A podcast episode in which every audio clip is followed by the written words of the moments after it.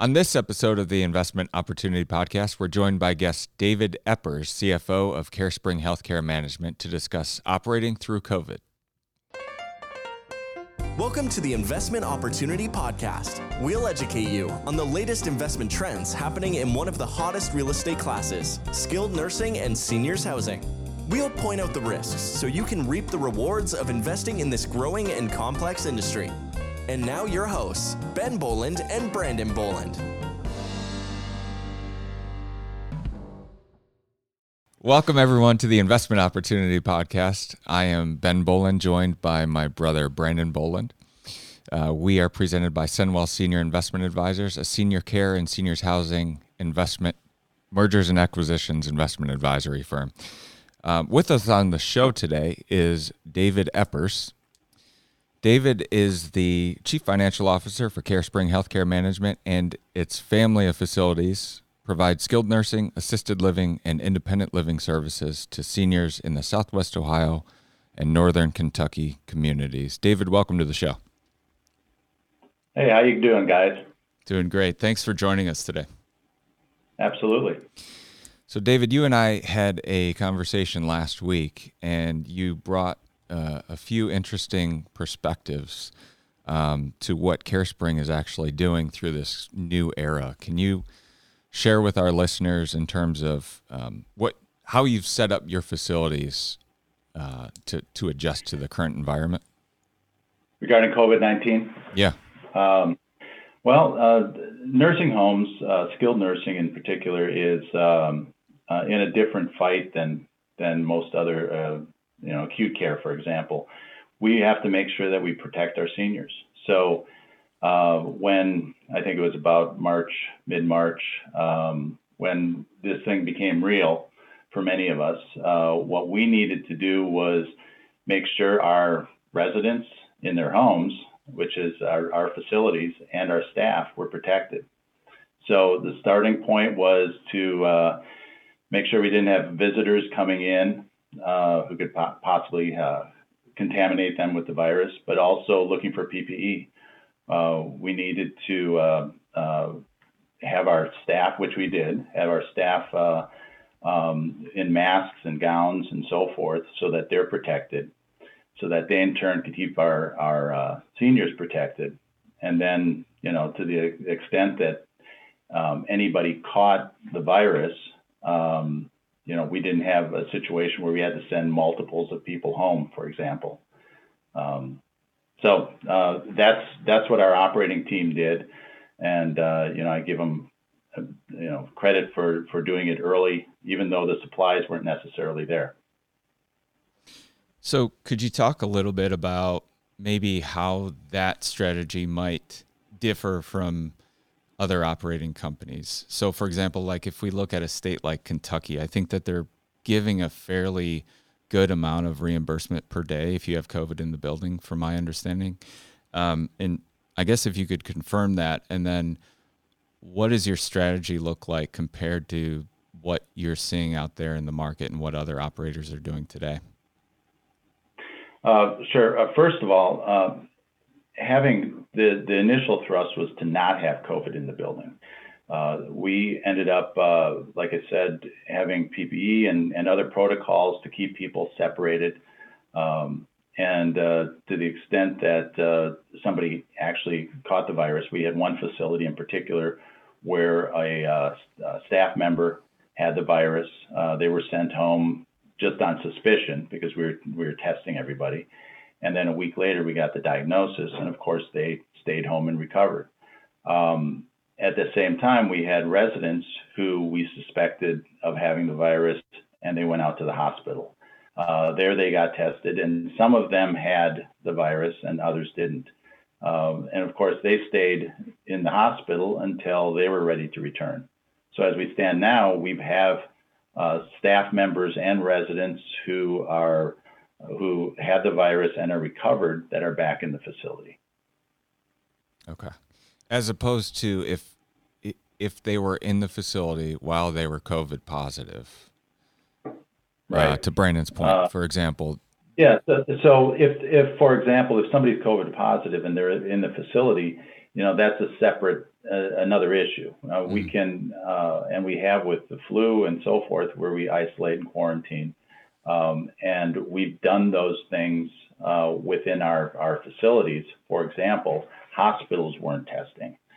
So uh, we would get an admission from a hospital, and uh, um, they would they weren't tested to make sure that they didn't have the virus. Of course, they were not symptomatic.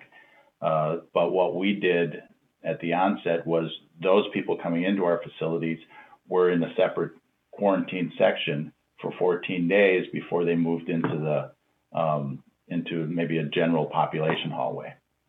Uh, now, that was our approach. Yeah, I know that there are some other operators who didn't uh, have their their uh, staff members in PPE and protective equipment, um, you know, well into April. Uh, so, wow. and and they they of course run a different different risk. You know, if they have an employee that that gets the virus, um, then you look at who they got were in contact with, and um, that person or those, that group of people would potentially have to go home. Could you talk a little bit about? Um, you mentioned a lot testing. So how has that evolved since the beginning of this virus started to where you stand today with testing? Is that more favorable today than it was, you know, two months ago, or are you still in the same spot?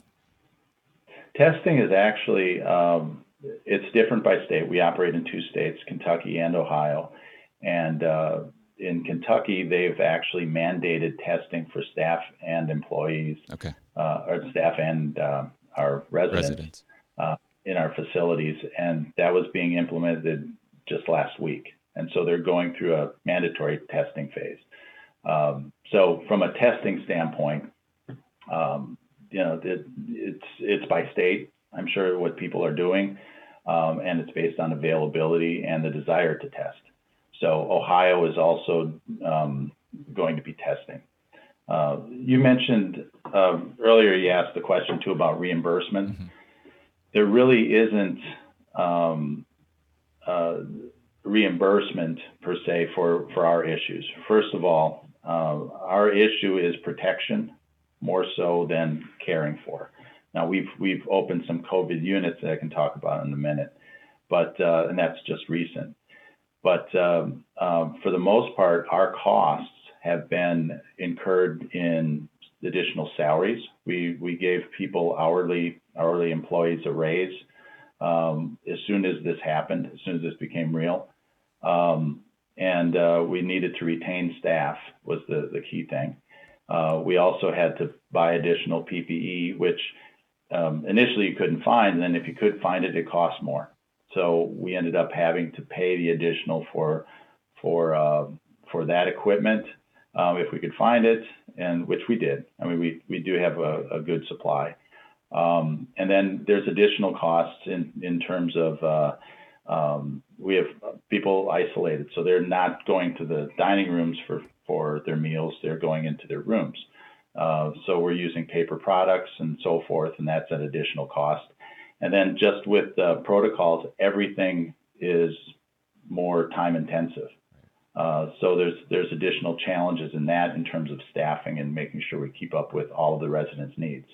Um, and then you have the social aspects. The first thing first thing we did when we found out that we weren't going to have uh, loved ones come into the facilities, which is really uh, uh, an important part of their experience, is having you know family and friends come in. Uh, we bought iPads oh, and uh, actually ended up uh, FaceTiming and, and doing different things so that they would have some kind of a contact. Um, how are they adjusting? Talk, are, are, you use just out of curiosity? Are you using your staff to train them on how to use that and get that up to date? on how to do a FaceTime call and things like that? Uh, that's a good question. Frankly, I don't know. I mean, I, am the I'm the CFO. I just know. I just our, thing. Yeah. Everybody knew how to do it. There's enough uh, uh, tech savvy, and actually, we have a, a, good IT department that set them up. Yeah, that's great. But in terms of training, I don't think it took much for training. Good. Yeah. Yeah. So, uh, so there's there's a there's many facets to this. Um, as far as reimbursement, it's interesting, uh, kind of being cutting edge and getting the iPads out there, for example. Uh, grant money was available um, from a federal standpoint um, like a month later. So the only issue is if you bought it already, you can't use the grant money. So we were ahead of the curve on that. Um, we could step up uh, what we're doing with iPads, for example, communication with grant money, but it, there wasn't a, a chance to recover what we've already spent. Um, states uh, are really paying for this additional cost. That's one of the issues. Okay. Uh, we did get uh, federal grant money through the CARES Act. Uh, initially, that came based on our Medicare uh, census and our Medicare experience over the past couple of years. Uh, they determined an amount that would come to us, and that that appeared in our bank accounts. Um, so that's been, you know, definitely a, a, good federal support for us. Was that a and, one-time uh, one-time support? Um, yeah, it actually came in two payments. Okay. Uh, but it, it's uh, expected to be one time. I don't know if there's uh, additional funding coming our way from the CARES Act for that component. Okay. Uh, but there are other components that are are yet to be paid. Uh, we did receive another um, uh, piece of funding in, in, terms of a grant that came just a couple weeks ago that was nursing home specific. So where the first batch was based on Medicare census, so the people who don't have Medicare in their facilities didn't get anything. Uh, the second, uh, uh, actually, the second tranche came uh, based on uh, um, just a census population. Okay. So was that that 4.9 billion dollar relief fund? Yes. Okay. Yes. So from what, if I understand that correct, I think that was was that fifty thousand per facility and twenty five hundred a bed, in addition correct. to that. Correct. Okay. Okay. So you have two sides of the coin here. You have really n- no help from the states on the revenue side. Um, just a couple grants that offset these increased expenses of you have the PPE. At least when it comes the grants to were fed. Correct. Yeah, at least when it comes to the states that you operate Correct. in, right? Ohio and Kentucky. Yes. Okay, so you have the PPE that obviously all those those additional costs. You have the labor, and and with the labor, you're you're giving them raises. Was there much overtime or agency associated with that increased cost as well? Uh, actually, there was. Um, in some cases, um, some cases people you know came into work, of course, uh, but in in other cases uh, they were scared. You right. know, as a whole, our our heroes are really our staff members. Um, they stepped up in a major way. Uh, that being said, some of them were afraid. Some of them, you know, had family members that I'm sure uh, told them they shouldn't go in and so forth. And at a certain level, you know, we had some staff that that decided not to continue to work. Uh, but for the most part, our staff did. Now, that caused some shortages, so we had people work overtime. Um, because we, we have a we have very much a special uh, group of staff that uh, care for our seniors in our skilled nursing facilities. Uh, it's amazing. They're uh, very mission driven, and uh, they're going to see that the needs are met for our residents. So whatever it took, some some incredible people, you know, worked extra hours and, and did what they needed to do to make sure everybody was cared for and our needs were met. Yeah, and so, I think when this is all... there's some additional costs. Some of those some of those are hourly, some of them are salary. Um, so, um, but um, from a staffing standpoint, uh, we also are dealing with a census drop. So um, then we get to the point where um, you can't uh, retain all the staff. So um, that's part of the challenge too. When when when census decreases, uh, which is mainly a um, an issue with just stopping elective procedures in hospitals and and just the general fear that's uh, that would possibly stop somebody from uh, um, going into a nursing home. Yeah, it, and you turn on the news and, and nursing homes aren't necessarily getting the best coverage right now. And, and you, you said it well that there is a lot of fear and your, your mom falls, breaks her hip, goes to have surgery.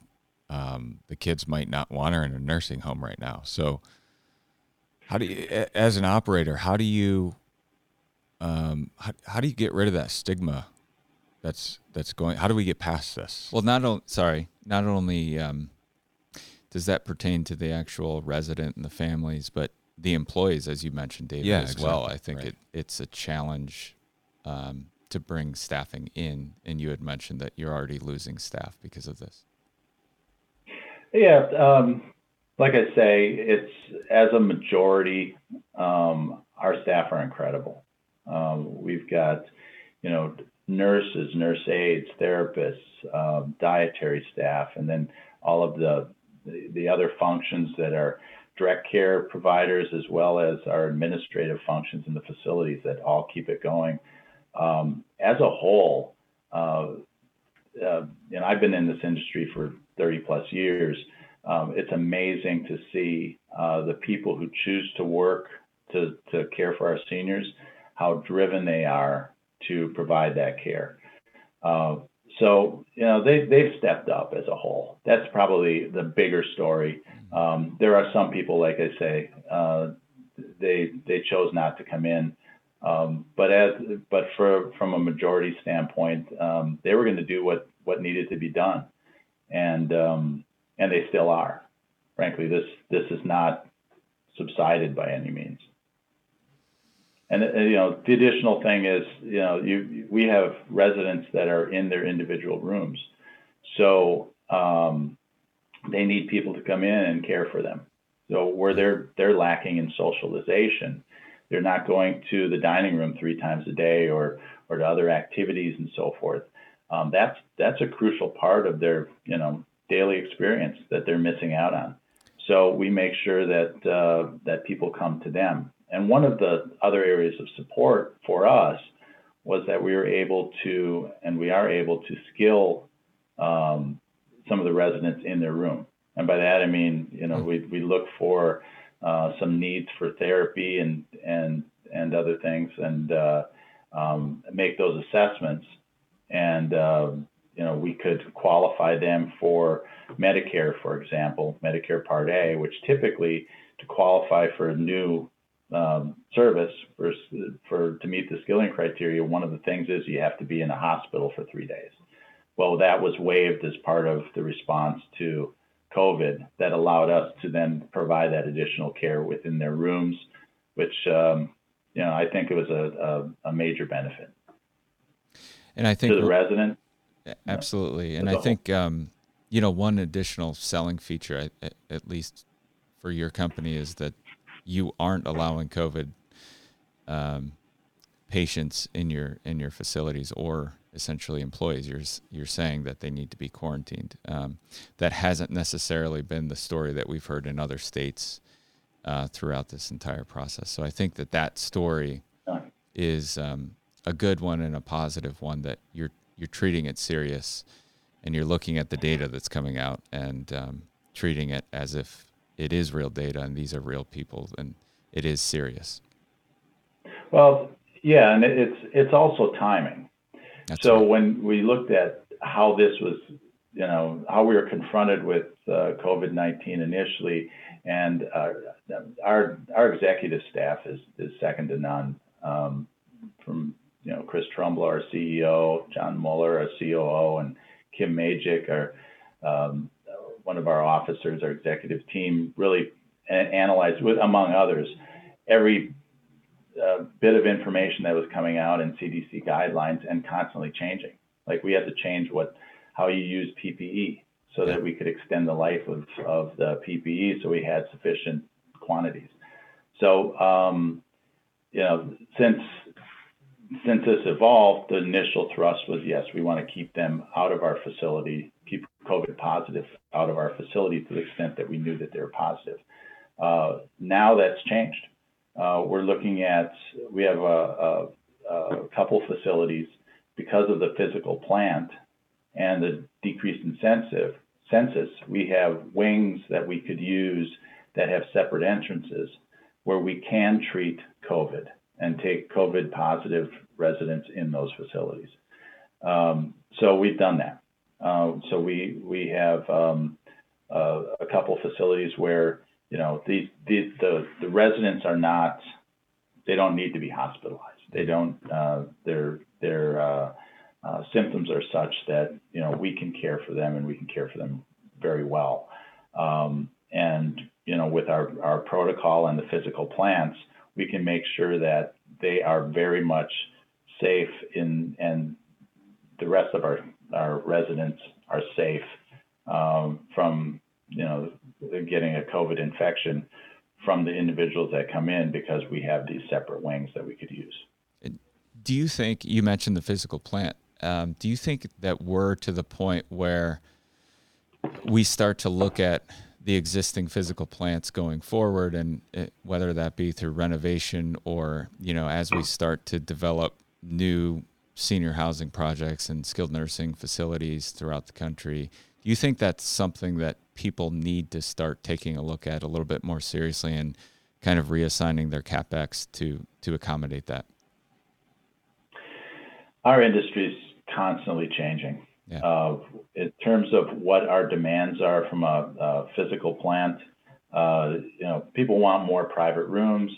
Um, people want more amenities. Uh, what we do at CareSpring is we've always tried to meet those, uh, you know, those needs. Our, our founder Barry Bortz, who uh, passed away in 2016, uh, he had a mission to make sure that um, these our, our staff's or our residents' needs were met, but also that they really had a nice environment.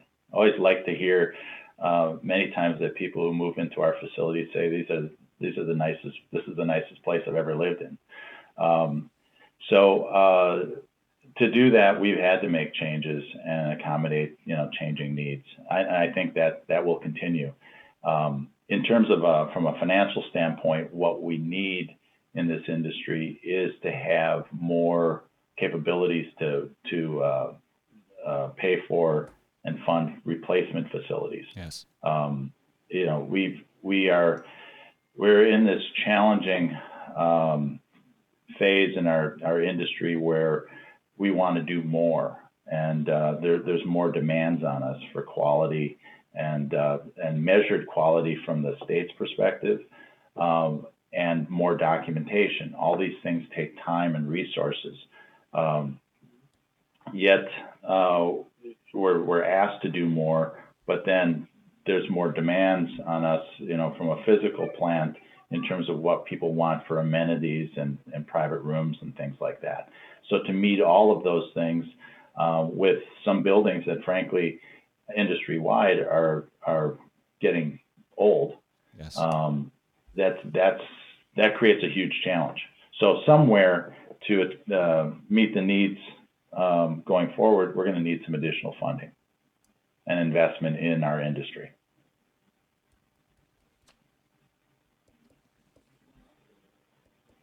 Right.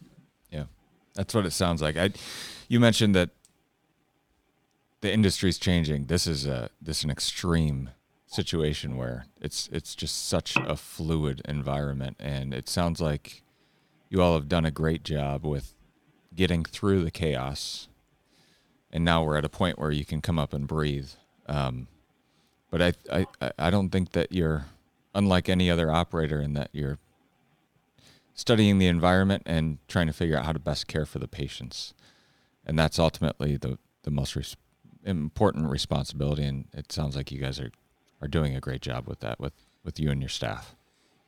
So, David. Um, oh, thank you. And um, one thing I just wanted to ask, uh, kind of before we let you go, is is there anything you, you mentioned a lot of the the issues going on with um, staffing, reimbursement. Um, I, I guess at the end of the day, what's keeping you up at night today? Hmm. I would think um, the main thing I think about is what's right for our residents. Um, what's what this is their home, so we need to care for them. And then how do we support our staff in this process? Um, and uh, as a whole, and I'm not staying up at night, and that's because uh, the the leadership that that we have at CareSpring, and um, you know, I'm talking down through our facilities and our staff at as a, as a whole, um, they're focused. They're focused on on what's going on. Uh, the challenge we face uh, is how are we going to roll out of this? Um, give you an example. We're a very tight margin facility, uh, or industry as a whole, and our, our facilities are, are are you know it's a challenge to to keep operating. Um, and at 90% occupancy, we do fairly well. Interesting enough, at about 88% occupancy, we struggle. Doesn't take much, right? No, it really doesn't. And uh, we are currently at uh, 79% as on an average. Uh, you know, how do we how do we move forward through the next several months, and who knows how long this is going to last? Um, how do we move forward to get where we need to be to be, um, you know, on a firm footing uh, financially, uh, so that so that we can sustain um, sustain sustain ourselves without you know grants or additional funding. So that's that's probably my as a CFO that's my biggest concern is you know dealing with the unknown. Yeah. So um, and so far, um, you know, the federal government has stepped up, and the states and and state associations are doing a, a I think a good job in analyzing what we need to do going forward. Um, but uh, you know, we're not done yet. Well, go ahead. No, I was just going to say, are they? I mean, at at 79, 80 percent occupancy, obviously that can't keep up for for too long. Are the propcos that you're working with are they giving you any grace during this time? That's a good question. So we we operate with um, uh, a, a, REIT and uh, private equity companies, which functionally own our facilities and we rent them from them uh, in, in long-term leases. So um, they have given us uh, moral support, but I don't expect that they're willing to uh, not have a rent payment come in. So uh, from that standpoint, you know, one I talked to the REIT said they would look at it on a case by case basis, um, but would not, you know, I, I don't know what they would end up doing if we, we were not to pay the rent. That's a, a different relationship. Um, they, uh, as far as covenant violations, we have certain co- financial covenants that we need to meet. I did get assurance that they're not going to uh, um, hold us, you know, accountable for maintaining certain covenants um, during the the COVID nineteen epidemic. Yeah, we're seeing that with other propcos as well. Yeah. Well, David, we certainly uh, have appreciated your time and your input here. Um, I think that we've definitely gained some value from this conversation. I, I certainly appreciate your time. Absolutely. Thank you for asking. Appreciate it. David Eppers is the Chief Financial Officer at CareSpring Healthcare Management. And thank you for joining us on the show today. Thanks, David. You're welcome. Have a good day. You, you too. too. Hey, welcome to the What You Got segment of the show. This week, I would like to discuss the opportunity to acquire two skilled nursing facilities in Western Michigan both of these facilities include about 90 beds or so, so 180 beds total. The owner would like to sell this in one transaction. So, total uh, EBITDA is about break even. However, the owner just received their updated Medicaid rate letter, and that should increase the EBITDA by about $300,000. There is additional potential upside, but again, these are these are turnaround assets in Western Michigan about 180 beds, and um, there is some some upside here. So, if you would like to discuss this opportunity further, please contact me at ben at senwelladvisors.com. Thanks. Thank you for listening to the Investment Opportunity Podcast. If you want to hear more about investing in the skilled nursing and seniors housing industry, head to our website at www.senwelladvisors.com slash podcast.